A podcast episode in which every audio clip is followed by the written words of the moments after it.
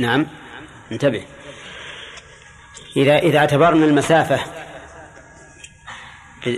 بالأميال والفراسخ فإن ما دونها ولو بشبر. مو أنا قلت بذراع أو بمتر أقول بشبر. ليس بسفر يترخص فيه. وما زاد عليها فهو سفر يترخص فيه ولو قطعه بنصف ساعة أو أقل. ولو رجع في ساعته. وهذا هو الذي عليه أكثر العلماء. ولكن الصحيح أنه لا حد للسفر بالمسافة. لأن التحديد كما قال صاحب المغني يحتاج إلى توقيف. إيش معنى توقيف؟ يعني نص من الشارع. والله عز وجل يعلم أن المسلمين يسافرون فكم من شخص يسافر في اليوم الواحد؟ والنبي عليه الصلاة والسلام يعلم أن الناس يسافرون في الليل والنهار. ولم يرد عنه حرف واحد يقول إن تحديد السفر مسافته كذا وكذا. ولم ولم يتكلم أحد من الصحابة بطلب التحديد للسفر مع أنهم في الأشياء المجملة يسألون عن تفسيرها وبيانها. فلما لم يسألوا علم أن الأمر عندهم واضح وأن هذا معنى لغوي يرجع فيه إلى ما تقتضيه اللغة إلى ما تقتضيه اللغة.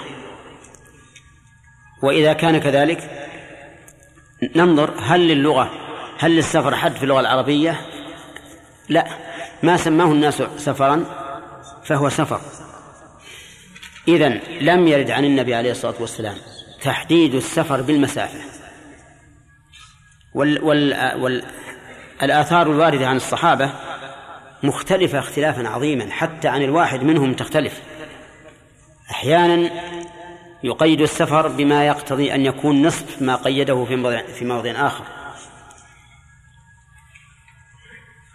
إذا كان لم يرد عن الرسول عليه الصلاة والسلام تقييد السفر بالمسافة وليس هناك حقيقة لغوية تبين كان المرجع فيه إلى العرف.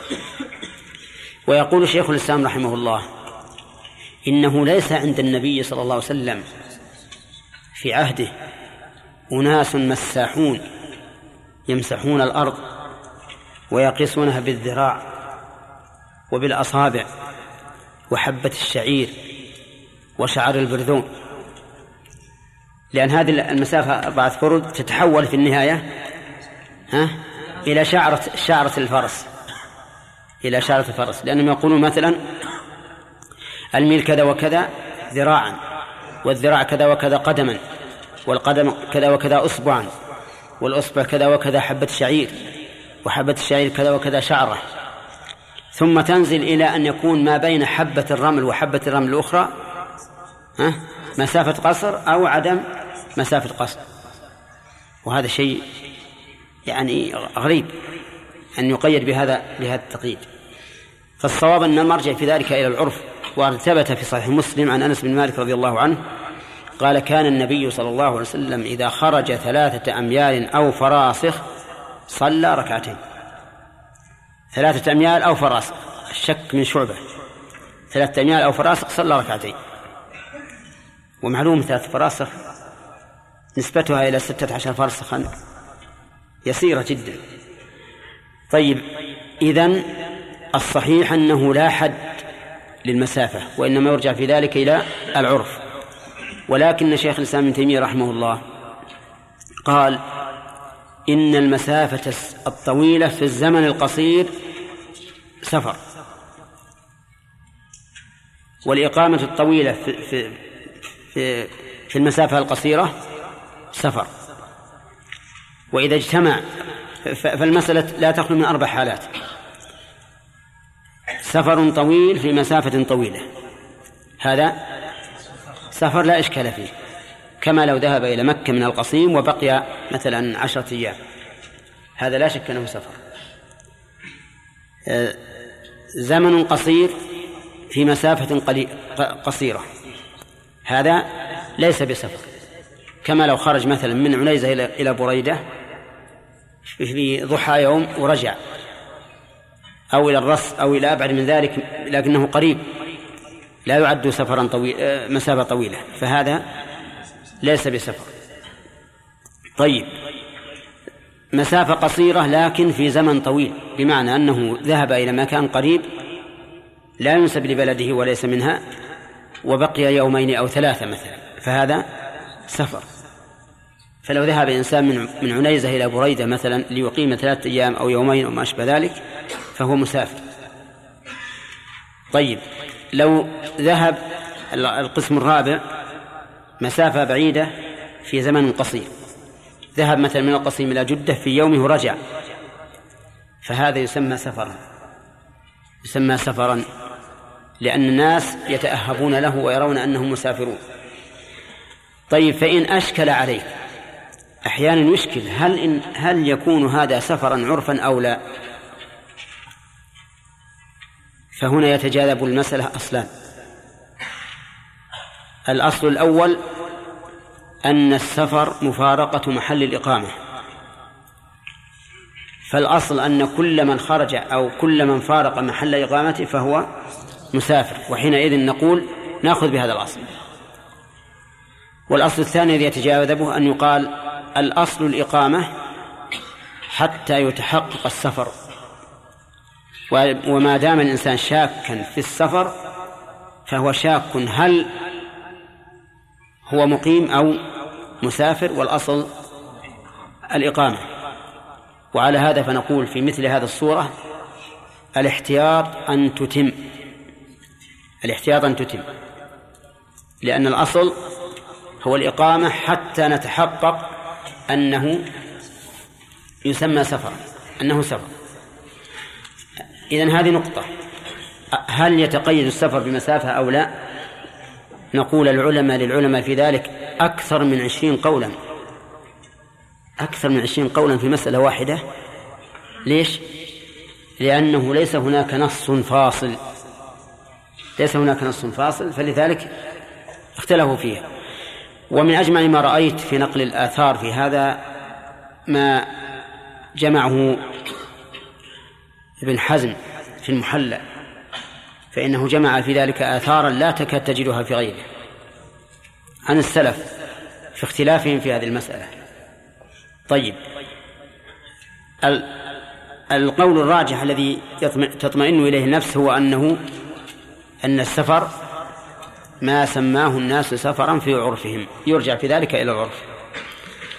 طيب سنة له قصر ربعية أخذ المؤلف أفادنا بقول السنة أن القصر سنة. وهذا أيضا موضع خلاف. فعلى ما ذهب إليه المؤلف من أن القصر سنة نقول لو أتم فهل يأثم ها؟ لا يأثم. هل يوصف بأن عمله مكروه؟ ها؟ ونقول هذا فعل مكروها؟ لا. لأننا نقول لا يلزم من ترك السنة الوقوع في المكروه.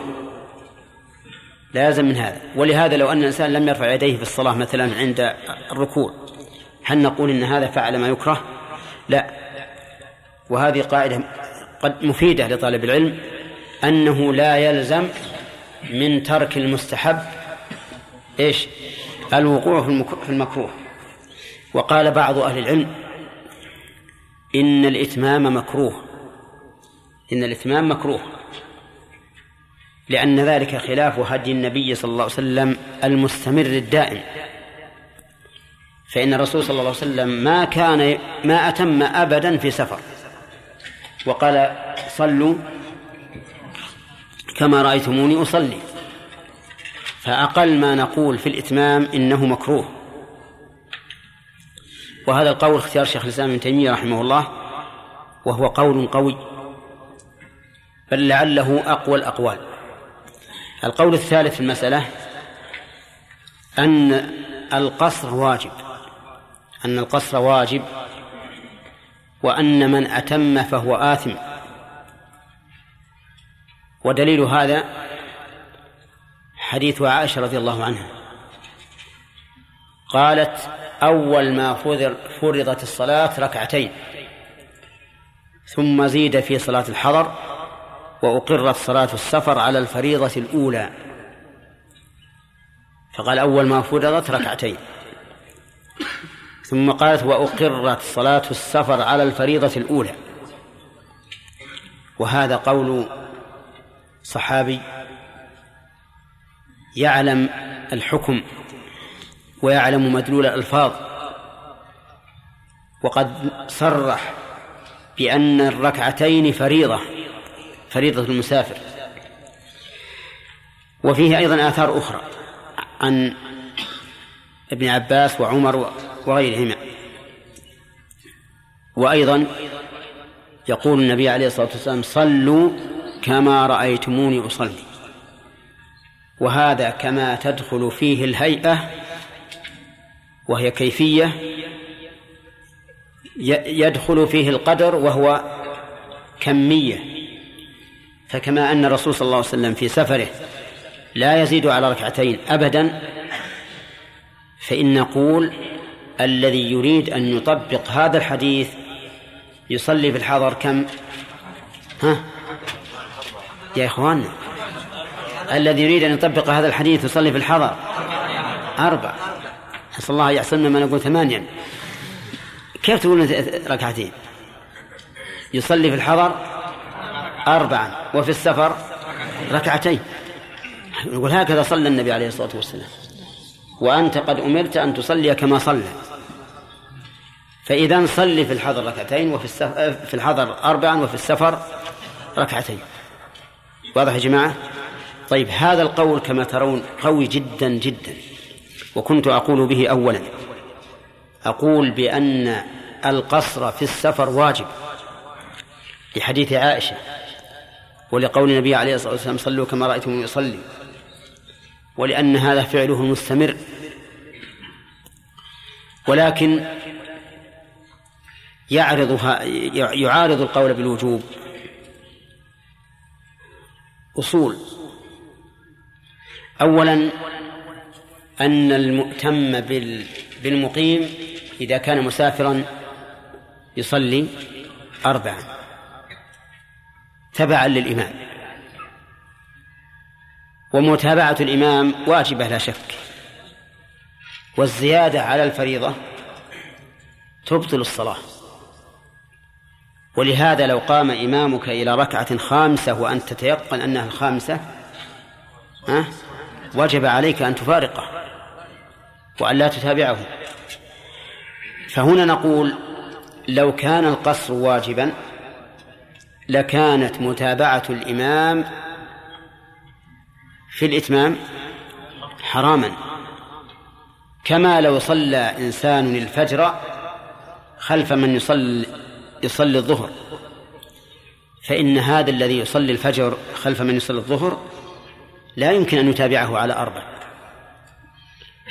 واضح؟ بل إذا قام للثالثة جلس. ولكن هذا الأصل قد يعارض فيقال إنما لا تجوز الزيادة على الأربع فيما لو قام الإمام إلى خامسة لأن هذا غير مشروع. أي لم تشرع صلاة عددها خمسة. ومتابعة المسافر للإمام المتم ها مشروعة. بل هي الأصل في صلاة الحاضر المقيم. فبينهما فرق. وكذلك نقول في من صلى الفجر خلف من يصلي الظهر نقول لا يمكن أن يقوم معه فيتم فيتم الأربع لأن صلاة الفجر لا يمكن أن تقوم أن تكون أربعة لا في حضر ولا في سفر بخلاف من تابع الإمام في صلاة مقصورة وهو والإمام يتم فإنه فإن هذه الصلاة نفسها تصلى أربعا في الحضر. طيب إذن هذا الأصل فيه ضعف. الأصل الثاني أن الصحابة رضي الله عنهم أتموا خلف عمر عثمان بن عفان رضي الله عنه. أتموا خلف عثمان رضي الله عنه حينما صلى أربعا في منى. وذلك أن رسول الله صلى الله عليه وسلم وأبا بكر وعمر وعثمان في أول خلافته إلى ست أو ثمان سنين من خلافته كان يصلي ركعتين في منى. ثم صار في آخر خلافته يصلي أربعا يصلي أربعا. وكان الصحابة يصلون خلفه مع إنكارهم عليه حتى إن ابن مسعود لما بلغه أنه صلى أربعا استرجع وقال إنا لله وإنا إليه راجعون. فلو كان القصر واجبا إيش؟ ما تابعوه. ما تابعه الصحابة رضي الله عنهم لأنه إذا كان واجبا فإن الإتمام معصية لله. ولا يمكن أن يتابع الصحابة وعثمان فيما يرونه معصية لله عز وجل. نعم. ولكن هذا الأصل أيضا ربما يعارض بما عورض به الأصل الأول. بأنهم إنما يتابعونه فيصلون أربعا في صلاة تصلى أربعا. فلا غرابة أن يدعوا الركعتين الواجبتين إلى واجب الاتباع لا سيما وأنهم لاحظوا معنى آخر وهو الخلاف بين الناس وبين خليفتهم. ولهذا لما سئل ابن مسعود رضي الله عنه كيف تصلي مع عثمان أربعا؟ يعني وأنت تنكر عليه؟ قال الخلاف شر الخلاف شر رضي الله عن الصحابة ما أفقههم وأعمق علمهم. يتابعون عثمان في أمر عظيم في أمر عظيم زيادة عما هو مشروع بالعدد وبعض إخوتنا الذين يرون أنهم متبعون للسلف والسنة يخرجون من المسجد الحرام لئلا يتابع الإمام على دعاء الختمة. وبعضهم لئلا يتابع الإمام على ثلاث وعشرين ركعة. وكأن ثلاث وعشرين ركعة من الفسوق. والمعصية العظيمة التي يخالف فيها الإمام ويخرج من المسجد الحرام من أجلها. وبعضهم يجلس بين الناس ويتحدث إلى أخيه وربما يجهر بالحديث من أجل أن يشوش على هذه الصلاة البدعية. نعم الله أعلم. الله أعلم هل هذا قصدهم أم لا. على كل حال أقول إن هذا من قلة الفقه. في الدين وقلة اتباع السلف والبعد عن منهاجهم. السلف يكرهون الخلاف وإن اختلفت الأقوال. قلوبهم متفقة وما أمروا. بالاتفاق فيه فعلوه ولو كانوا لا يرونه. لو كانوا لا يرونه.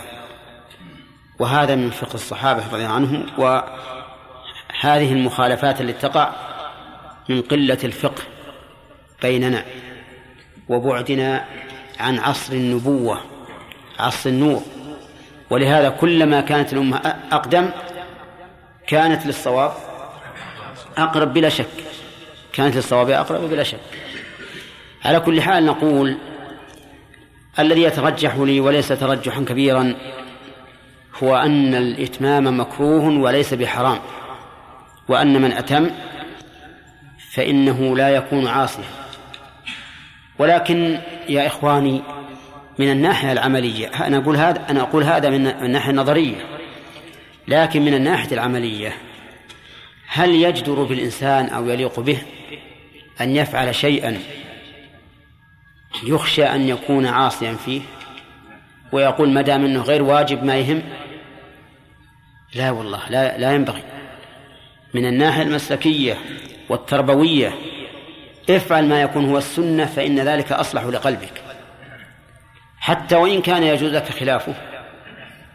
ليس معنى ذلك إما أن يكون الشيء حراما أو واجبا أو لك أن أو لك الحرية. ما دام القصر بهذه المثابة أو ما دام القول بالوجوب بوجوب القصر بهذه المثابة فلا ينبغي للإنسان أن يتم. يعني أقل ما نقول إن إتمامه مكروه. لأنه لأن النصوص تكاد تكون متكافئة. تكاد تكون متكافئة. فاحرص على أن تصلي ركعتين في سفرك. ولا تزد على ذلك.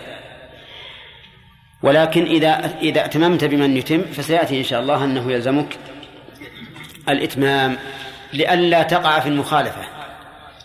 حتى لا تقع في المخالفة وهذا من نظر الشرع لاتفاق الأمة لئلا تقع في مخالفة إمامك أتم وإن كان ذلك خلاف خلاف الأولى بك لو صليت منفردا.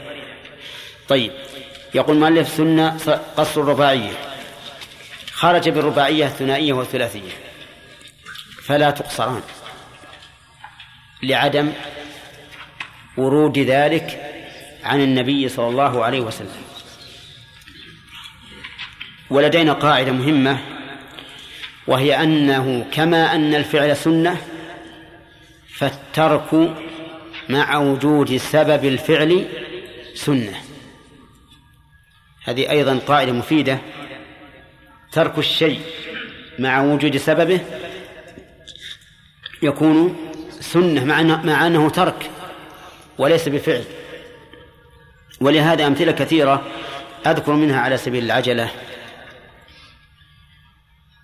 إذا دخل الإنسان المسجد هل يسن له أن يتسوك عند دخول المسجد؟ لا. وبعض العلماء قال بلى يسن له أن يتسوك.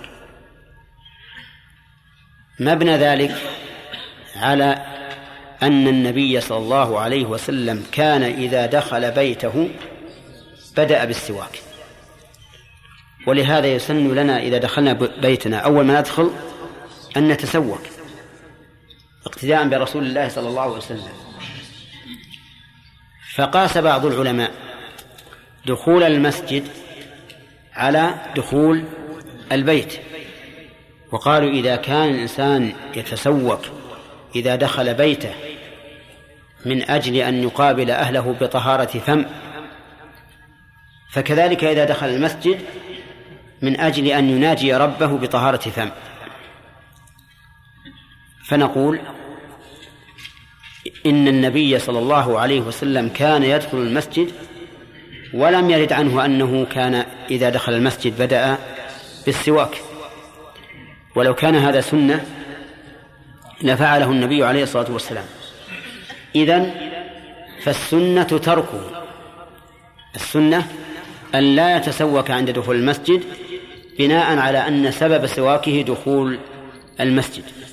أما لو كان الإنسان إذا دخل المسجد سيصلي ركعتين فورا وأراد أن يتسوك من أجل الصلاة لا من أجل دخول المسجد فإن هذا مشروع.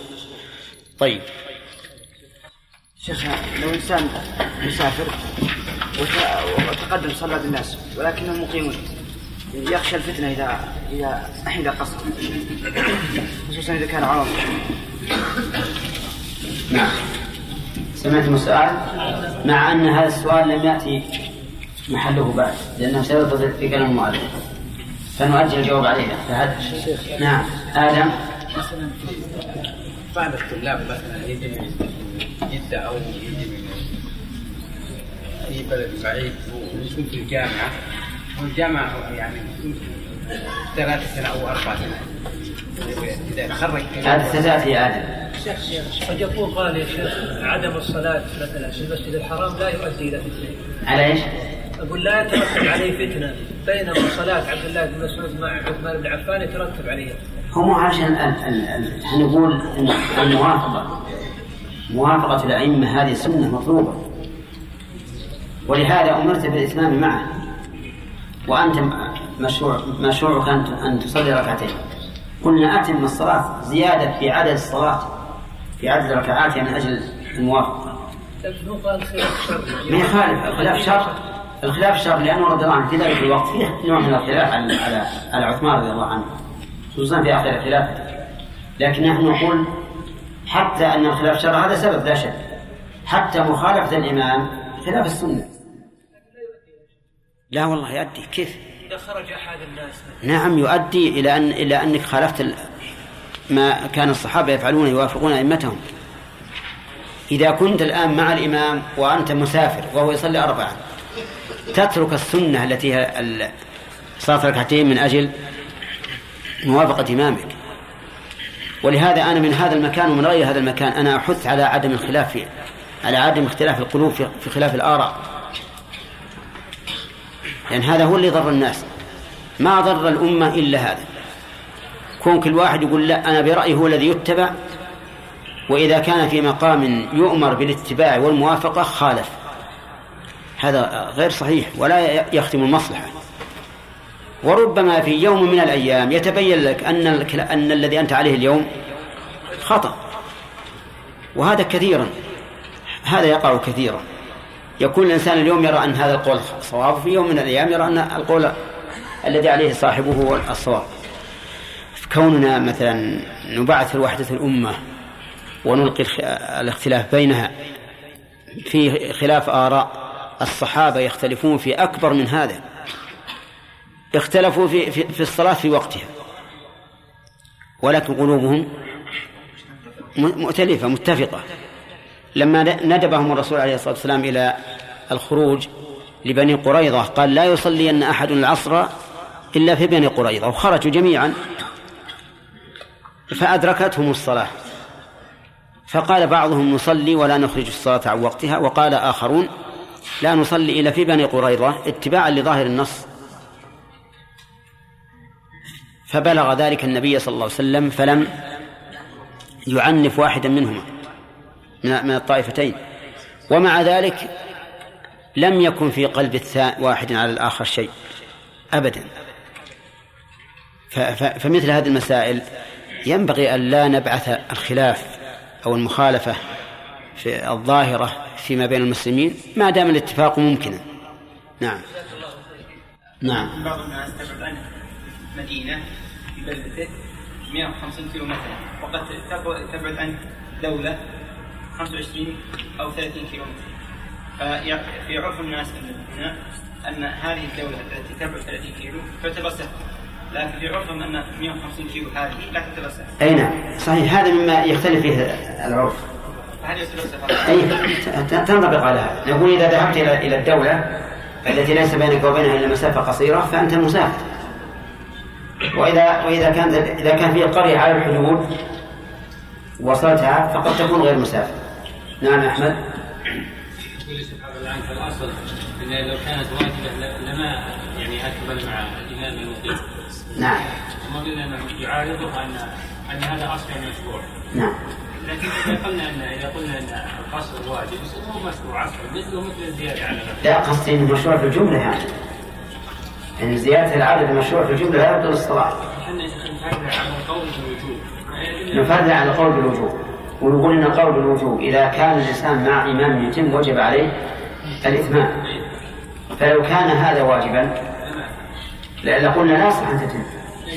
لأن الصلاة المحصورة بعدد معين لا يجوز أن تزيد عليه ولو مع الإمام. بدليل أنك لو صليت مع إنسان يصلي الظهر وأنت تصلي الفجر مثلا فإنه لا يجوز أن تتابعه لكن عدم مشروعيه الزياده على اربعه هي مثل عدم مشروعيه الزياده على لا اذا قلنا انه اذا قلنا بالوجب لا لا ما هي مثله لا ما هي مثله. ولذلك لو لو زاد على الركعتين عند القائل بالوجوب فإن كثيرا منهم يقول لا تبطل الصلاة لكن يكون آثما. نعم. ما هو الدليل على صحة الختمة؟ صحة الختمة لا ما في دليل. بل الدليل على أنها ليست مشروعة في الصلاة. على أن دعاء ختم القرآن في الصلاة ليس بمشروع. لأن أعلى ما فيه أنه ورد عن بعض السلف أو عن بعض الصحابة أنهم كانوا إذا أتموا القر- القرآن في بيوتهم جمعوا أهليهم, ودعوا الله. أما في نفس الصلاة فلن فلم نعلم في ذلك لا عن الصحابة ولا عن النبي عليه الصلاة والسلام. أي نعم. فلماذا لا تكون بدعة يا شيخ؟ لأنها في الصلاة. نعم. لماذا لا تقول؟ لأنها فيها تأويل. فالذي- فالذين استحبوها من العلماء ليسوا من أهل البدع من أهل السنة. وقاسوا حال الصلاة على حال ما كان خارج الصلاة. هنا نعم. أنا أقول أنا ما أنا ما لست أوافق على أنها مشروعة. لكن أنا أقول إذا كانت محل خلاف ومحل اجتهاد فلا تخرج من من من المسجد من أجلها. الإمام أحمد رضي الله عنه ورحمه يرى أن القنوت في الفجر ليس بسنة. ومع هذا يقول إذا بر- بإمام يقنت في الفجر فإنه يتابع الإمام ويؤمن على دعائه. كل هذا من أجل الاتفاق. يعني الحقيقة أنتم ما تعرفون قدر الاتفاق. الاتفاق هذا مهم جدا باب صلاة أهل الأعضاء في حق من سافر إذا فارق عامل قريته أو قيام قومه وإن أحرم بالمسافر أو في سفر ثم أقام أو ذكر صلاة حضر في سفر أو عكسها ويتم بمقيم أو بمن يشك فيه أو أحرم بصلاة يلز- يلزمه إتمامها وفسدت وأعادها أو لم يجد الحصر من إحرامها أو شك في نيته أو نوى إقامتها أكثر من أربعة أيام أو ملاحا معه أهله لا ينوي أو أو إيش؟ ملاح بالتشكيل نعم. أو ملاحا معه أهله لا ينوي الإقامة ببلد لزمه أن يتم الحمد لله رب العالمين والصلاة والسلام على نبينا محمد وعلى آله وأصحابه ومن تبعهم بإحسان إلى يوم الدين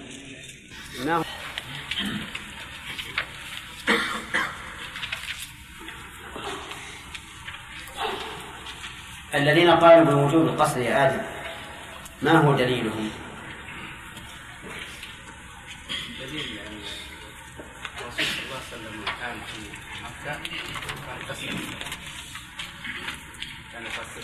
لا. أو في المدينة أي نعم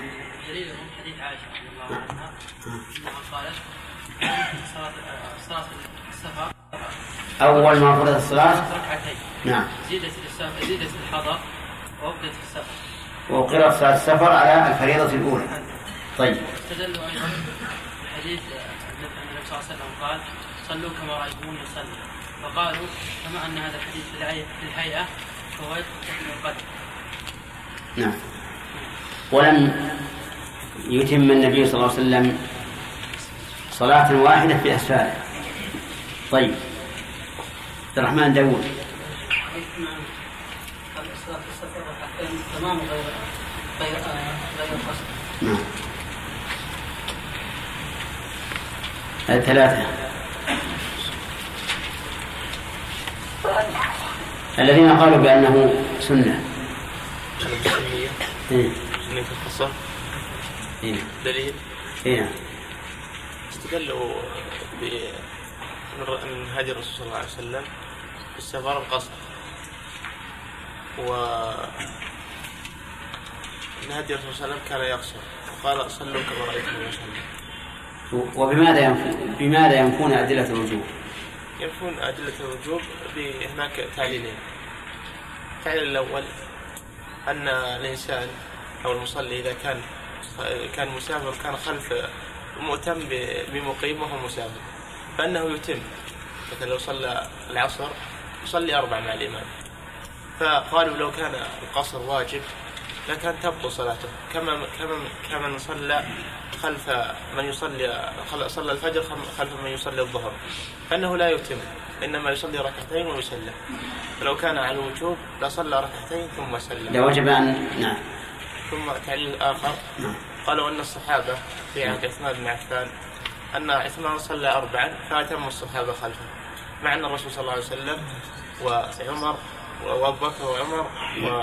وفي أول خلافة عثمان كان يصلي ركعتين. خل... خلفه. وكذلك عبد الله عبد الله بن مسعود. ولو كان إتمامه. واجبا لا لا, لا لم ولو كان إتمامه. واجبا.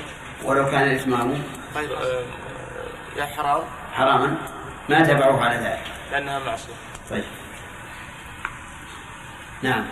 ثم قول النبي صلى الله عليه وسلم هي صدقة. والصدقة لا يلزم قبولها. نعم.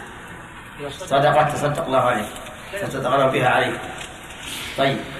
هذا موقف الدليل قالوا إن الرسول قال فاقبلوا صدقته.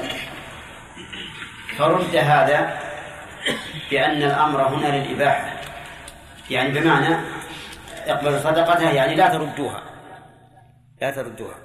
على كل حال نحن رجحنا أن القول بأنه مستحب لا واجب أقرب قليلا إلى الصواب ولا سيما عندما يقرأ قوله تعالى فلا جناح عليكم أن تقصروا من الصلاة. إن خفتم يفتنكم لن يكبروا فإن هذا يدل على أن الصلاة كان أولا أكثر من ذلك. طيب. ومع هذا نقول يكره للإنسان أن يتم ولا ينبغي للإنسان أن يعرض صلاته للخطر.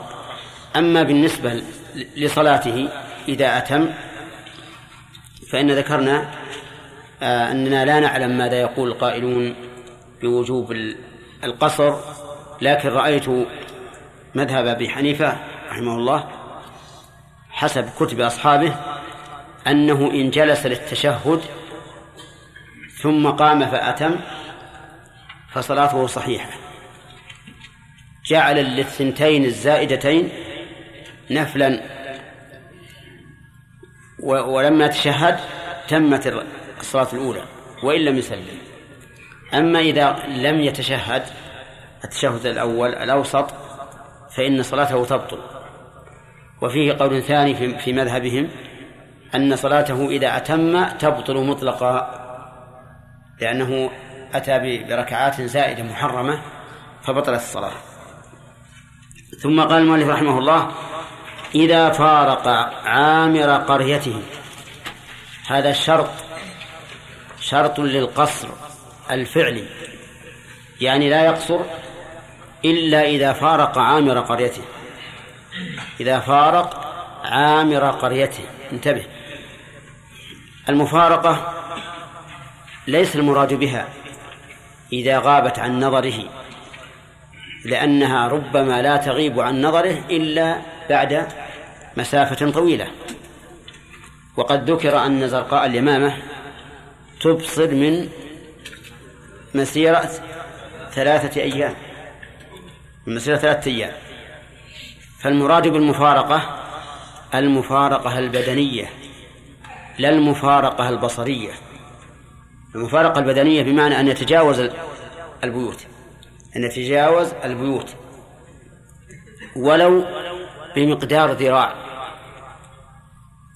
فإذا خرج عن مسامة البيوت ولو بمقدار ذراع فإنه يعتبر مفارقا. وقوله عامر قريته لم يقل بيوت قريته بل قال عامر لأنه قد يكون هناك بيوت قديمة في أطراف البلد هجرت وتركت ولم تسكن فهذه لا عبرة بها. العبرة بالعامر من القرية. فإذا قدر أن هذه القرية كانت معمورة كلها ثم نزح أهلها أو أو انصاعوا إلى جانب آخر وهجرت البيوت التي من من من هذا الجانب فلم يبق فيها سكان. فالعبرة بمفارقة هذه البيوت التي هجرت ولم تعمر أو العبرة بالعام بالعامر العبرة بالعامر. طيب. فإن كانت القرية بيوت عامرة ثم بيوت خربة لا تسكن ثم بيوت عامرة ها. العبرة بمفارقة البيوت العامرة. وإن كان يتخللها بيوت بيوت غير غير عامرة. طيب. وقوله إذا فارق عامر قريته أضافها إلى نفسه قريته يعني التي هو التي يسكنها. فلو فرض أن هناك قريتين متجاورتين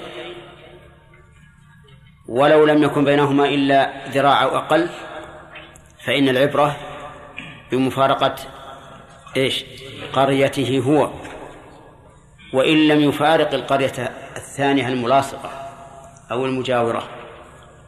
ولهذا قال, قال إذا فارق عامر قريته. طيب. أو خيام قومه. كيف خيام قومه؟ يعني إذا كانوا يسكنون الخيام فالعبرة بمفارقة الخيام. إذا فارق الخيام الخيام حل له القصر وعلم من كلامه رحمه الله أنه لا يجوز أن يقصر ما دام في قريته ولو كان عازما على السير. ولو كان مرتحلا ولو كان راكبا يمشي بين البيوت فإنه لا يقصر لا يقصر حتى يبرز وذلك لأن النبي صلى الله عليه وسلم كان لا يقصر إلا إذا خرج إذا خرج وارتحل قصر. أما ما دام في البلد فإنه كان لا يقصر عليه الصلاة والسلام. ولأن السفر هو أن يسفر الإنسان ويبرز ويخرج. كما سبق أن السفر مفارقة محل الإقامة ومن كان في محل إقامته فإنه ليس مسافرا. قال المؤلف إذا فارق عامر قرته أو خيام قومه. طيب في في القصيم الآن إذا خرج الإنسان إلى المطار هل يقصر في المطار؟ ها؟ نعم يقصر لأنه فارق عامر قريته جميع القرى التي حول المطار منفصلة عنه أما من كان من سكان المطار فإنه لا يقصر في المطار لماذا؟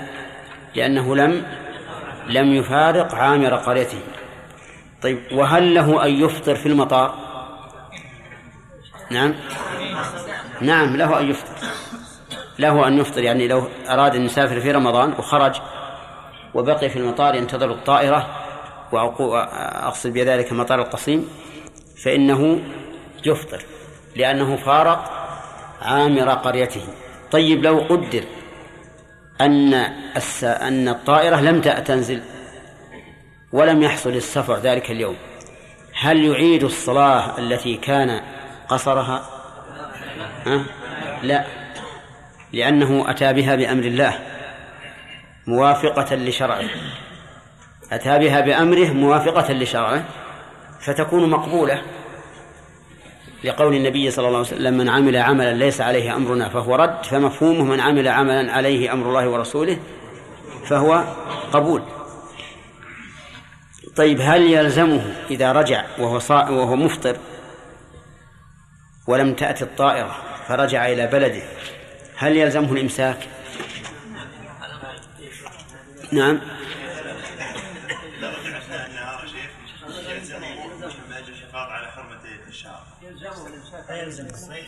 إيه، في فيه قولان للعلماء. فيه قولان لأهل العلم والصحيح أنه لا يلزمه. الصحيح أنه لا لا يلزمه وذلك لأنه أفطر بعذر شرعي على وجه مباح. فزالت حرمة النهار في حقه. زالت حرمة النهار في حقه فبقي آخر النهار غير محترم بالنسبة له. طيب. يقول وإن أحرم ثم سافر. أحرم ثم سافر. طيب فيه سؤال. هذا رجل سافر من أجل أن يترخص. سافر من أجل أن يترخص. هل يترخص؟ لأن السفر حرام ولأنه يعاقب بنقيض قصده من أراد التحيل على إسقاط الواجب أو فعل المحرم. طيب الرجل التائه إنسان تائه طائر خرج من بلد من بلده يتمشى فجاء هبت رياح أضلته عن الطريق فصار تائها. يطلب الطريق ولكنه لم يهتدي إليه. ماذا نقول؟ يقولون يقولون إنه لا يقصر لأنه لم ينوي المسافة المعينة وكذلك من خرج لطلب بعير شارد يطلبه. يقول فإنه لا يقصر لأنه لم ينوي المسافة ولكن الصحيح أنه يقصر لأن كل هؤلاء على سفر. يقول وإن أحرم ثم سافر. أحرم يعني دخل في الصلاة. دخل في الصلاة. فالدخول في الصلاة يعتبر إحراما ولهذا نسمي التكبيرة الأولى تكبيرة الإحرام. فهذا رجل أحرم يعني كبر للإحرام ثم سافر. كيف يكبر ثم يسافر؟ يمكن؟ يمكن. كما لو كان في سفينة أو كان في سيارة. السفينة تجري في نهر في البلد يشق البلد. وكانت راسية. فكبر للصلاة ثم مشت السفينة ففارقت البلد وهو في أثناء الصلاة. إذن هذا أحرم في الحضر ثم سافر. فماذا يلزمه؟ يقول المؤلف إنه يلزمه الإتمام. يلزمه أن يتم. لأنه ابتدأ الصلاة في حال يلزمه إتمامها فلزمه الإتمام. فإنه حين كبر الإحرام في الأول سلمان معنا إيه؟ لا ما هو يعني. لازم اثبت لو كبر للإحرام وهو في البلد ثم مشت به السفينة فخرج من البلد في أثناء الصلاة. نقول إنه يلزمه الإتمام. لماذا؟ لأنه ابتدأ الصلاة في حال يلزمه إتمامها فلزمه أن يتمه. واضح؟ طيب. المسألة الثانية قال أو في سفر ثم أقام. يعني أحرم بالصلاة في سفر ثم أقام. يمكن؟ كيف؟ عكس الأولى. السفينة مقبلة على البلد والنهر قد شق البلد. فكبر للإحرام وهو في السفينة قبل أن يدخل البلد ثم دخل البلد. نقول لزمه الإتمام. لماذا؟ قال لأن قالوا لأنه اجتمع في هذه العبادة سببان أحدهما يبيح القصر والثاني يمنع القصر. فغلب جامع المنع فغلب جانب المنع. ما الذي يبيح القصر؟ السفر وهو الذي ابتدأ الصلاة فيه والذي يمنعه الإقامة وهو الذي أتم الصلاة فيها فيغلب هذا الجانب يغلب الجانب لأن عند الفقهاء قاعدة إذا اجتمع مبيح وحاضر فالحكم للحاضر للحاضر ولا للحاضر؟ بالضاء ولا بالطاء؟ ولا بالضاد؟ بالضاء. بالضاء. بالضاء المشالة. عرفتم؟ إذا اجتمع مبيح وحاضر غلب جانب الحظر. ودليل هذه القاعدة قول النبي عليه الصلاة والسلام دع ما يريبك إلى ما لا يريبك. وقوله من اتقى الشبهات؟ فقد استبرأ لدينه وعرضه. ولها أيضا أدلة أخرى. هاتان مسألتان فيهما إتمام. قال المؤلف أو ذكر صلاة حضر في سفر. ذكر صلاة حضر في سفر. رجل مسافر. وفي أثناء السفر ذكر أنه صلى الفجر وعليه جنابة. يتم ولا لا؟ تمام. إذا أنتم الحمد لله فيه انتباه. في أثناء السفر ذكر أنه صلى الظهر بغير وضوء. صلى الظهر في البلد بغير وضوء. يصلي أربعا. يتمها أربعا. لقول النبي صلى الله عليه وسلم من نام عن صلاة أو نسيها فليصلها إذا ذكره. فليصلها يصلي هذه الصلاة بعينها إذا ذكرها. عرفتم؟ ولأن هذه الصلاة الصلاة لزمته تامة فوجب عليه قضاؤها تامة وجب عليه قضاؤها تامة وهذا واضح. قال المؤلف أو عكسها يعني أو ذكر عكسها بأن ذكر صلاة سفر في حضر صلاة سفر في حضر. يعني لما وصل إلى بلده ذكر أنه صلى الظهر ركعتين في السفر لكن بلا وضوء. يقول المؤلف يلزمه أن يصلي أربعا أن يصلي أربعا. لماذا؟ لأنها صلاة وجبت عليه في الحضر. فلا لأنها صلاة وجبت عليه في الحضر القضاء. فلزمه فلزمه الإتمام. ولأن القصر من رخص السفر. وقد زال السفر زال السفر فيلزمه الإتمام. هذا ما ذهب إليه المؤلف ولكن القول الراجح خلافه وأنه إذا ذكر صلاة سفر في حضر صلاها قصرا بقول النبي صلى الله عليه وسلم من نام عن صلاة أو نسيها فليصليها. إيش؟ إذا ذكرها قال فليصليها هي. وهذا الرجل ذكر أنه صلى صلاة صلاة مقصورة بغير وضوء فيلزمه أن يصليها صلاة مقصورة. صلاة مقصورة. ولأننا نقول كما قالوا في, في الأولى هذه صلاة وجبت عليه في سفر وصلاة السفر مقصورة فلا يلزمه إتمامها. وهذا القول هو الراجح. كم مسألة ذكر يلزم الإتمام إذا أحرم في الحضر ثم سافر أو في السفر ثم أقام أو ذكر صلاة حضر في سفر أو ذكر صلاة سفر في حضر طيب. أو ائتم بمقيم. أو ائتم بمقيم يعني ائتم المسافر بمقيم فإنه يتم.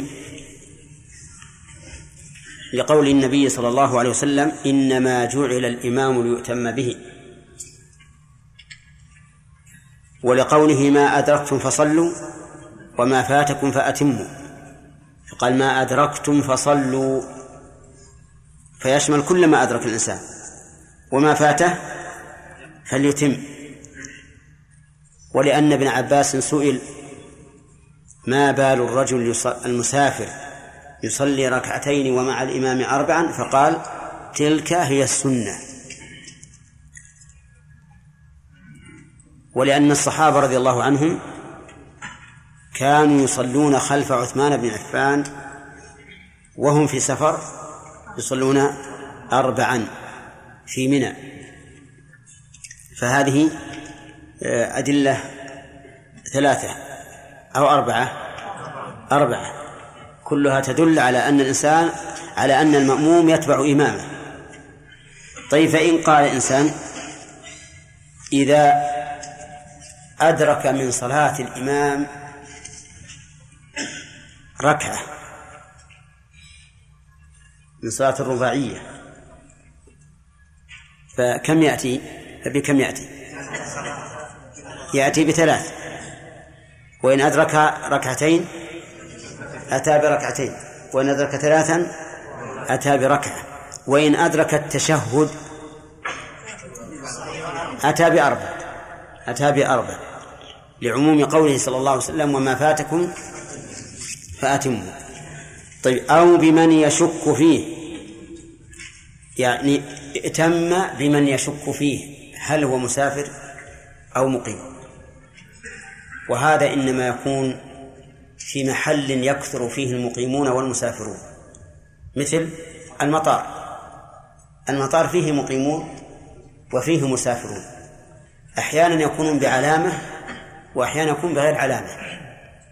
إن كانوا بعلامة فالأمر ظاهر. فمثلا إذا رأينا جنديا في المطار فهو مقيم. إذا رأينا شخصا يحمل حقيبة سفر فهو مسافر. إذا شككنا ولم يوجد قرينة تؤيد أنه مسافر أو أنه مقيم فإنه يلزمه أن يتم. يلزمه أن يتم. لماذا؟ قالوا لأن من شرط القصر أن أن أن ينويه بنية جازمة لا مع التردد. والإنسان إذا أتم بمن يشك فيه ما لا يدري. هل هو مسافر فيصلي معه ركعتين أو مقيم فيصلي معه أربعا طيب فإن قال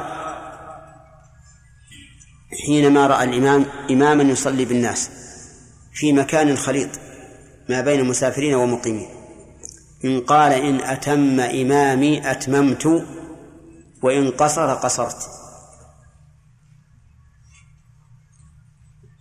هل يصح؟ ها؟ قالوا إنه يصح. قالوا إنه يصح. وإن كان معلقا لأن هذا التعليق يطابق الواقع. هذا التعليق يطابق الواقع. فإن إمامه إن قصر إن قصر ففرضه هو القصر. وإن أتم ففرضه الإتمام قالوا هذا لا يضر. هذا التعليق لا يضر لأنه تعليق مطابق للواقع شرعا. وعليه فيدخل معه إن أتم أتم وإن قصر قصر. وليس هذا من باب الشك لكن هذا من باب تعليق الفعل بأسبابه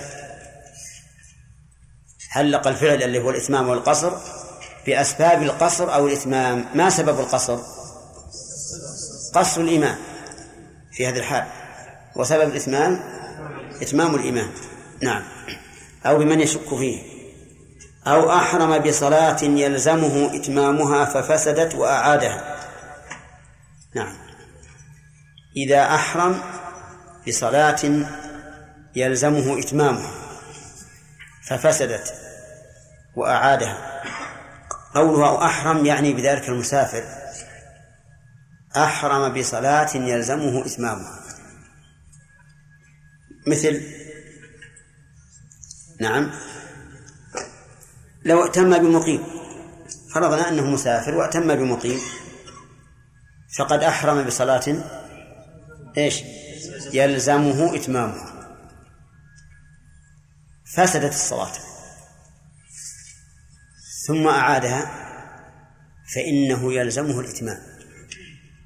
مثاله أحرم مع الإمام في في في إقامة. يعني خلف إمام مقيم دخل معه يصلي الظهر خلف هذا الإمام المقيم. كم يلزمه؟ أربع ركعات. صح؟ طيب في أثناء الصلاة أحدث. هذا المأموم في أثناء الصلاة أحدث وانصرف وتوضأ ورجع. ووجد الناس قد صلوا. فأراد أن يصلي لنفسه ماذا نقول له؟ يلزمك أن تصلي أربعا. يلزمك أن تصلي أربعا. لماذا؟ لأن هذه الصلاة إعادة لصلاة يجب إتمامها. فإنك حينما شرعت في صلاة الظهر أولا لزمك أن تصلي أربعا. فيلزمك الآن فالصلاة وجبت في ذمتك أربعا فيلزمك أربعا يلزمك أن تصلي أربعا فهم يا آدم كأنها لم تعجبك عرفت؟ طيب كيف يتم من يصلي على حاله؟ إيه لأن لأنه شرع مع الإمام في صلاة يلزمه إتمامها. إي المهم طيب كأن الأخ آدم يعارض في هذه المسألة. في مسألة ثانية. فيه المسألة الثانية دخل مع الإمام المقيم وهو مسافر ولما في شرع في الصلاة ذكر أنه على غير وضوء على غير وضوء يجب عليه أن ينصرف انصرف وتوضأ فلما رجع وجد الناس قد صلوا. فما الذي يلزمه هنا؟ نعم لا يلزمه الإتمام. لا يلزمه الإتمام. لأن المؤلف يقول أو أحرم بصلاة يلزمه إتمامها ففسدت. فدل قوله ففسدت على أن الفساد طارئ. أما إذا. إذا ذكر أنه صلى أن... أنه صلى بغير وضوء فإن الصلاة لم تنعقد أصلا. وعلى هذا فيلزمه فلا يلزمه الإتمام. في المسألة الثانية وهي ما إذا ذكر في أثناء الصلاة أنه لم ي... على غير وضوء لا يلزمه الإتمام. المسألة الأولى إذا فسدت بعد أن انعقدت يقول المؤلف إنه يلزمه الإتمام ويقول آدم لا أسلم لهذا. نعم. ولعل قول آدم آه، قريب قريب من الصواب. وذلك لأن الصلاة الأولى التي شرع فيها إنما يلزمه إتمامها إيش؟ تبع لإمامه. تبعا لإمامه. لا من أصل فهي في ذمته مقصورة لكن يلزمه الإتمام تبعا لإمامه. والآن وبعد أن فسدت ها؟ زالت التبعية. زالت التبعية فلا يلزمه إلا صلاة إلا صلاة مقصورة. وهذا التعليل أقوى من التعليل الذي ذكروه رحمهم الله. فيكون هذا القول أرجح. أنه إذا أحرم بصلاة يلزمه إتمامها ففسدت وأعادها في حال يجوز له القصر فإنه آه، لا يلزمه الإتمام. نعم. دليل على مفارقة دليل على مفارقة العام. نعم. إن الرسول عليه الصلاة والسلام ما كان يقصر إلا إذا خرج. يعني لم يحفظ عنه أنه قصر في في مكانه. نعم. هذا الراجح نعم. نعم. الأحكام الثابتة في مفارقة البلد إيش؟ الحكم الثابت في مفارقة البلد في الذهاب والإياب. أي نعم. الذهاب والإياب. يعني لو قدم قادم من مكة مثلا ونزل المطار. نعم. وهو يؤذن لصلاة الفجر. صلاة الفجر؟ وهو يؤذن لصلاة الفجر في شهر رمضان. نعم. هل يفطر؟ هنا هنا نوى الأفطار. يعني ما ما ما نوى الصوم. قدم من مكة الآن. إي نعم. وقدم إلى أهله. نعم نعم نعم نعم. لا هو يفطر. نعم. حتى لو كان ما بينه وبين البلد خمس لو كان بينه وبين البلد خمس سنتي إي لا عاد خمس سنتي والله ما اذا اذا مفارقة البلد. نعم. يعني هل هي يعني لا واضح. إذا فارق عامر قريته. عامر القرية. لكن فارق مثلا خمس سنتي عليه لا لا عاد خمس. ما أظن. أظن مسألة تقريبية. السنتي كم؟ ما هو شيء. لو قلنا المفارقة العرفية نعم. لو قلنا مفارقة عرفية. أي نعم. إذا قلنا مفارقة عرفية فالناس من يوم يخرج من البلد يقال مفارق ولهذا لما أقبلوا على الكوفة مع علي بن أبي طالب أقبلوا على الكوفة ينظرونه قريبة صلى ركعتين فسألوه قال إنا لم ندخلها. إنا لم ندخلها. وهذا يدل على أن العبرة بنفس البلد. نعم.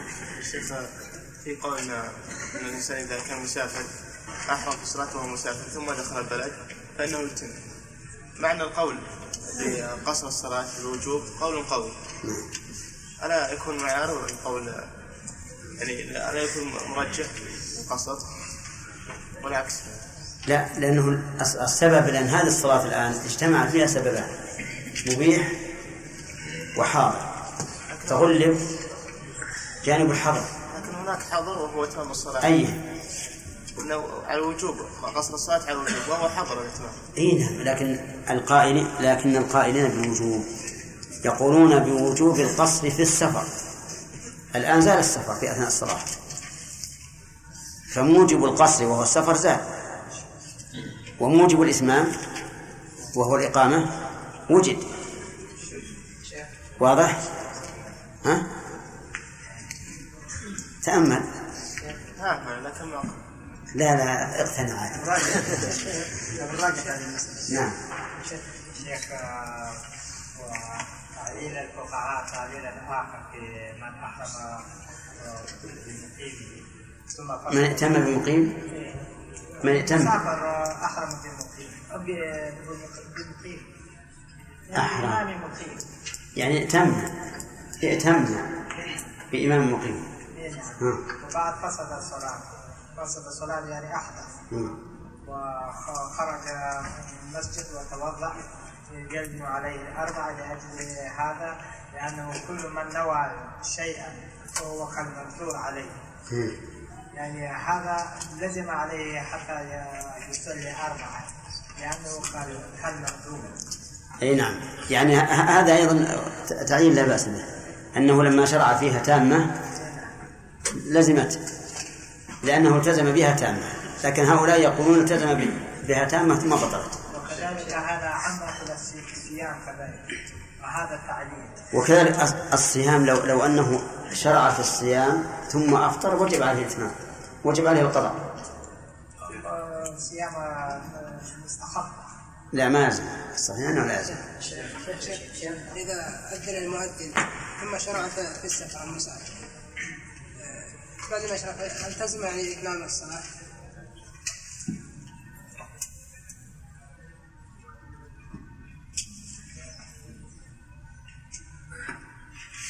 نعم.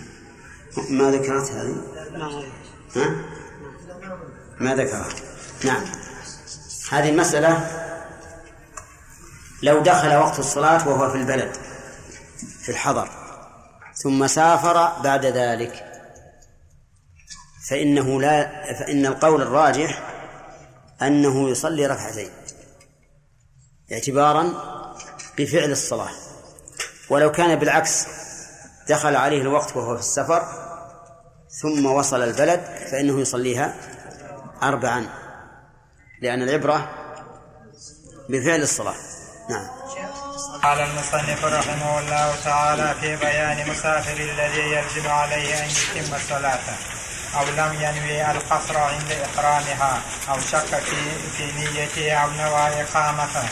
أكثر من أربعة أيام أو من لاح معه أهله لا ينوي الإقامة أو لم ينوي لم ينوي الإقامة ببلد لزمه أن يتم. وإن كان له طريقان فسلك أبعدهما أو ذكر صلاة سفر في آخر قصر. وإن خلص وإن لم ينوي إقامة أو أقام لق- لقضاء حاجة بلا نية إقامة قصر أبدا. بلا نية إقامة قصر. قصر أبدا. بسم الله الرحمن الرحيم. الحمد لله رب العالمين والصلاة والسلام على نبينا محمد وعلى آله وأصحابه ومن تبعهم بإحسان إلى يوم الدين. متى يبدأ المسافر برخص السفر؟ نعم. إذا فارق عامر قريته. وطيب وإذا كان في خيام؟ يعني مثل الناس نازلين في البر كالبادية. إذا فارق خيام قومه. نعم. طيب. آه، رجل أحرم بصلاة حضرا ثم سافر. اللي وراء أي نعم.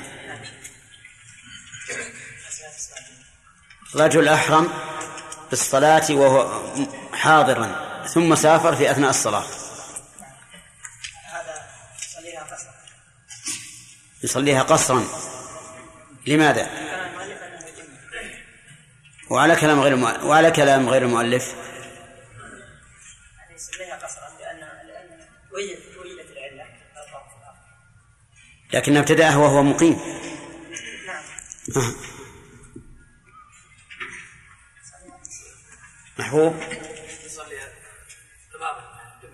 يصليها تماما. ولم نذكر نحن قولا آخر. طيب علل.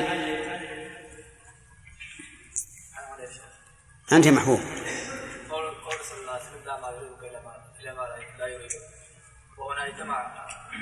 كيف؟ قول صلى الله عليه وسلم. ساعة ما يريبك إلى ما لا يريبك ما يريبك إلى ما لا؟ إيش اللي يريبنا هنا؟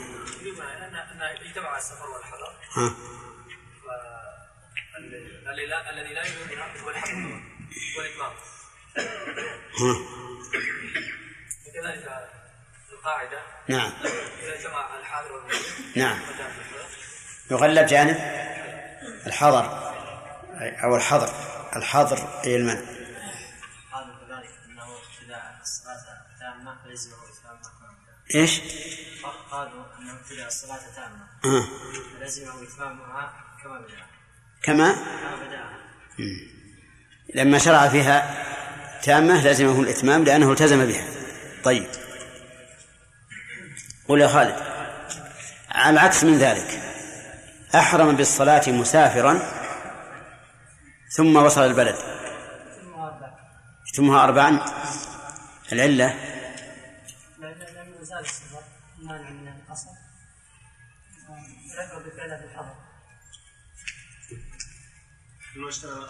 اجتمع جانب الحظر الحظر وجانب جانب المبيح للقصر. طيب. وقال الفقهاء انهم يغلبوا جانب الحظر يغلب جانب الحظر يعني قول النبي صلى الله عليه وسلم دعنا يريد انما يريد نعم.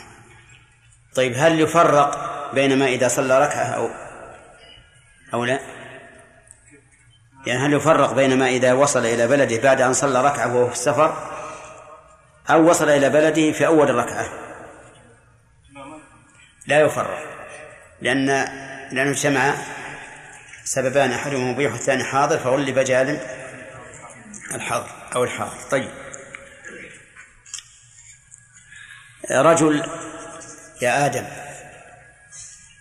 أدرك مع إمام مقيم ركعة وهو والرجل المدرك للركعة مسافر. يتم أربعة. يقوم يجيب ثلاثة يتم أربعة. ما الدليل؟ الدليل الرسول صلى الله عليه وسلم يعني آه، وما أدركتم فتموا ما أدركتم فأتموا؟ لا ما أدركنا أدركنا كيف نتم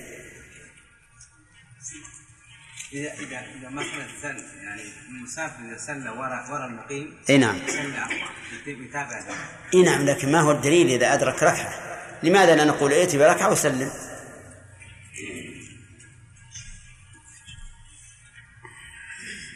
نسيت الظاهر. محمد سلامة. قال الرسول صلى الله عليه وسلم وجه الدلالة من هذا الحديث؟ ما وجه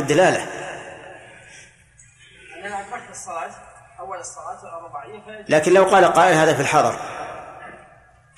إذا ما أدركتم فصلوا يعني في الحضر وما فاتكم فأتموا. نقول نستشهد حديث ابن عباس شيخ أنه لما سئل عن أنت الآن أتيت بدليل يوجه هذه الدلالة. ها. طيب. لو قال لك قائل هذا فيما إذا كان في. مقيما. أي هذا هو. إذا نقول لعموم الحديث. عموم حديث ما أدركتم فصلوا وما فاتكم فأتموا. طيب. يلا سلمان. رجل مسافر. م- مقيم. صلى خلف إمام مسافر. يقوم ويكمل فات إذا سلم الإمام. يكمل إذا كانت رباعية الركعتين هي رباعية ما في قصر في الرباعية. أي يعني المسافر هو المأموم. المأموم كان مقيما والإمام كان مسافرا. فهل يتبع إمامه في القصر كما تبعه في الإتمام في المسألة الأولى؟ أم ماذا؟ لا ما يتبع في القصر. ما لا يتبعه في القصر؟ المسافر هو الإمام. أي نعم. والمأموم مقيم. يقوم ويتم يعني الركعتين إذا كانت الصلاة رباعية اللي هو الحاضر. ما يتبع الإمام. طيب ما الدليل؟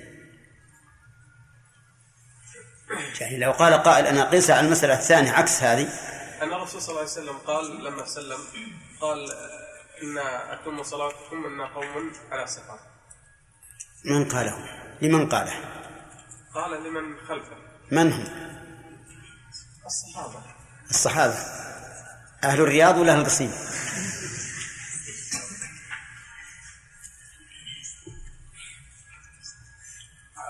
حديث الرسول طيب صلى الله عليه وسلم يقول وما فاتكم فأتموا طيب ما فاتنا شيء الإمام صلى ركعتين وجلس وسلم وأنا داخل معه من أول الصلاة. لأن ما له أي حق يعني ما يقصر. كلمة ما له أي حق هذه ما هي ما, هي ما هو جواب. طيب. أي نعم. اللي ذكر الأخ حديث عن النبي صلى الله عليه وسلم أنه قال أنا قوم على سفر فيتم يشير إلى أص- أصحاب من أهل مكة. إلى أهل مكة. كان يصلي بهم عام الفتح فيقول يا أهل مكة أتموا فإن قوم سفر. تمام؟ طيب. آه، رجل ذكر صلاة حضر- في سفر. ذكر صلاة حضر في سفر. يتم. يتم تم؟ نعم. متأكد؟ إيه نعم. لما مد لزم عليها أربعا والإعادة لما لزم. ولا فيه دليل. هذا صحيح. هذا التعليل جيد. ما في دليل؟ والدليل قول الرسول صلى الله عليه وسلم من نام أو نسي من نام عن الصلاة أو نسيها آه، فليصلي ما ذكر. فليصلها ما ذكر. إذا ذكر. إذا ذكر. طيب وجه الدلالة؟ يعني فليصلي ما هو معين. الصلاة المعين الذي لزم عليه. تمام. فليصلها ها هذه تعين الصلاة. ولهذا لو قضى صلاة نهار في ليل أسر. ولو قضى صلاة ليل في نهار جهر. طيب. يلا ياسر رجل ذكر صلاة سفر في حضر. نعم.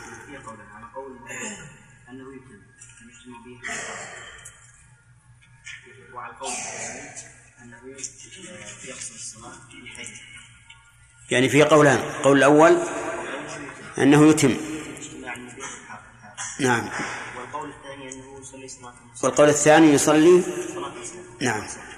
يعمل قول صلى الله عليه وسلم لعموم قوله فليصليها إذا ذكر. يعني يصلي هذه الصلاة المعينة على صفته إذا ذكرها ولأن القضاء يحكي الأداء. هذه قاعدة فقهية. القضاء يحكي الأداء. يعني يكون شبهة مماثلا له. طيب آه إنسان في المطار أنت اللي مددت يدك. أنا بسألك إنسان في المطار فوجد رجلا يصلي بجماعة وشك هل هو من المسافرين أم من المقيمين؟ فهل يلزمه الإتمام أو يجوز له القصر؟ نقول يعني إذا كان يعني هناك اناس معروفين الذين مثلا فإنه يعني إذا كان مسافرا فإنه يعني إذا كان امامه يعني المطار فانه يتم. ولكن يعني قد يعلق يقول اذا تم امامي منه قصر نحن ذكرنا أن ثلاثة أقسام. آه. أن يوجد عليه علامة السفر. أن يوجد عليه علامة الإقامة. فهنا إن وجد عليه علامة الإقامة أتم أو علامة السفر قصر. إذا لم يجد شيئا لا هذا ولا هذا فلا حرج أن يقول إن قصرنا قصرت وإن أتم أتممت. إذا لم يقل إذا لم يقل هكذا. تدريها الآن مسألة هو الآن أدركه فسلم الإمام. ما يدري هل صلى قبل أن يدخل معه ركعتين أو أنه أدركه في الركعة الأولى. هو لو أتم ما مشكلة. لكن قد يكون أدركه في الركعة الثالثة. وقد تكون هذه الثالثة هي الأولى.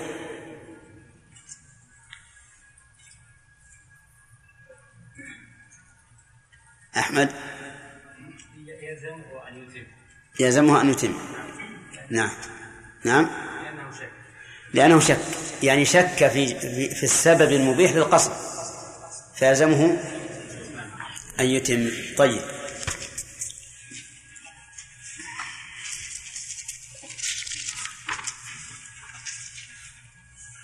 يقول آه، رجل الأخ. رجل أحرم بالصلاة خلف إمام مقيم. أحرم بالصلاة خلف إمام مقيم. وهو مسافر. فلما أتم الصلاة ذكر أنه ليس على وضوء.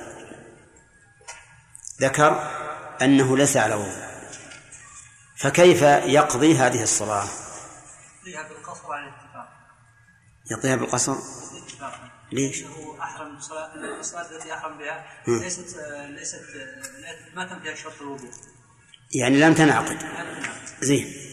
نقول هنا له أن يصلي قصرا. ليش؟ لأنه تبين أن صلاته خلف هذا الإمام لم تنعقد. طيب محمد آه، في هذه الصورة أحدث في أثناء الصلاة. اصبر اصبر ما بعد جاء السؤال. أحدث في أثناء الصلاة ثم بعد ذلك ذهب يتوضأ فجاء فوجدهم قد صلوا. فهل يصلي أربعا أو ركعتين؟ قال المؤلف أنه يتم الصلاة وجب عليه أن يصلي اربعا. نعم. لأنه يجب عليه إعادة ما إعادة ما أتم من الصلاه القول الراجح والقول الراجح أنه يصلي ركعتين. نعم. لأن التبعية هنا زالت. نعم. أحسنت. وهو الذي يرجحه آدم. طيب. معلوم هذا؟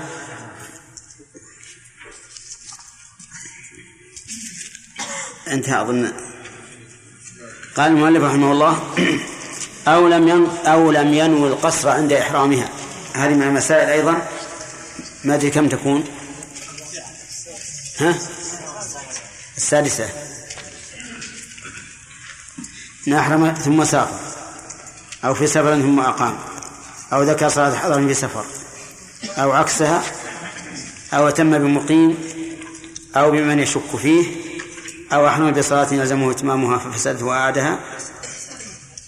ها؟ أو لم ينقص عند إحرام الثامنة الصورة الثا- الثامنة أو المسألة الثامنة مما يجب فيه الإتمام إذا لم ينو- ينوي القصر عند إحرامها. يعني رجل دخل في صلاة الظهر وهو مسافر. لكن على العادة نوى صلاة الظهر ولم يشعر أو لم يس- يستحضر تلك الساعة أنه مسافر لينويها ركعتين. فماذا يلزمه يقول المؤلف يلزمه أن يتم. وهذه المسألة لها ثلاث صور الصورة الأولى أن ينوي الإتمام. أن ينوي الإتمام. الصورة الثانية أن ينوي القصد. الصورة الثالثة أن ينسى. أن ينسى ما على باله. لا قصر ولا إتمام. فإذا نوى الإتمام لزمه الإتمام على رأي من يرى جواز إتمام المسافر. عرفتم؟ وإذا نوى القصر قصر. إنما الأعمال بالنيات وإنما لكل امرئ ما نوى. وإذا لم ينوي هذا ولا هذا لم ينوي القصر ولا الإتمام فالمؤلف يرى أنه يتم قال وعللوا ذلك بأن هذا هو الأصل. الأصل وجوب الإتمام فإذا لم ينوي القصر لزمه الأصل وهو وهو الإتمام. هذا ما ذهب إليه المؤلف رحمه الله. والقول الثاني في المسألة أنه إذا لم ينوي القصر قصر يقصر. لأن الأصل في صلاة المسافر القصر. وما دمنا نعلل بأنها بأنه الأصل فنقول ما هو الأصل في صلاة المسافر؟ القصر. إذن يقصر وإن لم ينوي. يقصر وإن لم ينوي. وهذا يقع كثيرا. يكبر الإنسان في في الصلاة الرباعية وهو مسافر ولا يخطر على باله القصر. لكن بعد ما يكبر أو يقرأ. ويقرأ الفاتحة أو يركع أو ما أشبه يذكر أنه مسافر فين فينوي القصر على كلام المؤلف يجب عليه الإتمام والصحيح أنه لا يلزمه الإتمام بل يقصر لأنه الأصل لأنه الأصل التاسعة قال أو شك في نيته شك في نيته أي في نية القصر يعني شك هل نوى القصر أم لم ينوي يلزمه الإتمام. فيلزمه الإتمام. وهذا غير وهذه المسألة غير المسألة الأولى. الأولى جزم بأنه لم ينوي الثانية الشك هل نوى أم لا أم لا. فيرى المؤلف أنه يلزمه الإتمام. العلة لأن الأصل عدم النية. وقد ذكرنا قاعدة فيما سبق أن من شك في وجود شيء أو عدمه فالأصل العدم. فهنا شك هل نوى القصر أم لا نقول الأصل عدم النية. وإذا لم وإذا لم ينوي القصر لزمه الإتمام. معلوم هذا؟ هذه المسألة وجوب الإتمام في هذه المسألة أضعف من وجوب الإتمام في المسألة التي قبلها وهي إذا جزم بأنه لم ينوي. فإذا كان القول الصحيح في المسألة الأولى أنه يقصر كان القول بجواز القصر في هذه المسألة من باب أولى. وعلى هذا فنقول إذا شك هل نوى القصر أم لم ينوه فإنه يقصر. ولا يلزمه الإتمام. لأن الأصل في صلاة المسافر هو القصر. أو نعم أو شك في نيته. المسألة العاشرة. قال أو نوى إقامة أكثر من أربعة أيام. أو نوى أي المسافر. إقامة أكثر من أربعة أيام. في أي مكان كان. سواء نوى الإقامة في البر أو نوى الإقامة في بلد. إذا نوى إقامة أكثر من أربعة أيام في مكان لازمه أن يتم. إذا نوى إقامة أكثر من أربعة أيام في بلد كرجل سافر إلى العمرة ونوى أن يقيم في مكة أسبوعا. فيلزمه الإتمام لأنه نوى إقامة أكثر من أربعة أيام. مثال الإقامة في غير بلد رجل مسافر انتهى إلى غدير. أتعرفون الغدير؟ مجتمع مياه السيول فأعجبه المكان. فنزل وقال سأبقى في هذا المكان لأن الجو معتدل والوقت ربيع. سأبقى لمدة أسبوع في هذا المكان. يلزمه أن يتم. يلزمه أن يتم. لأنه نوى إقامة أكثر من أربعة أيام. طيب هل هو مسافر أو غير مسافر؟ هو مسافر لا شك. هو مسافر ولم ينوي الإقامة إلا خمسة أيام فقط ثم يرجع لأهله. أو أسبوعا ثم يرجع لأهله. فهو مسافر. طيب إذا ما الدليل على أنه يقص على أنه يقصر في هذه المدة ويتم فيما زاد على أربعة أيام؟ الدليل على هذا هو أن النبي صلى الله عليه وسلم قدم مكة في حجة الوداع. قدمها يوم الأحد الرابع من ذي الحجة. وأقام فيها الأحد والاثنين والثلاثة والأربعة. وخرج يوم الخميس إلى منى. خرج يوم الخميس إلى منى. فأقام في مكة أربعة أيام يقصر الصلاة. عرفتم؟ طيب إذا نأخذ من هذا أن المسافر إذا نوى إقامة أربعة أيام فإنه يقصر لفعل النبي صلى الله عليه وسلم ونحن نعلم علم اليقين أن الرسول صلى الله عليه وسلم قد عزم على أن يبقى هذه الأيام الأربعة لماذا علمنا؟ ها؟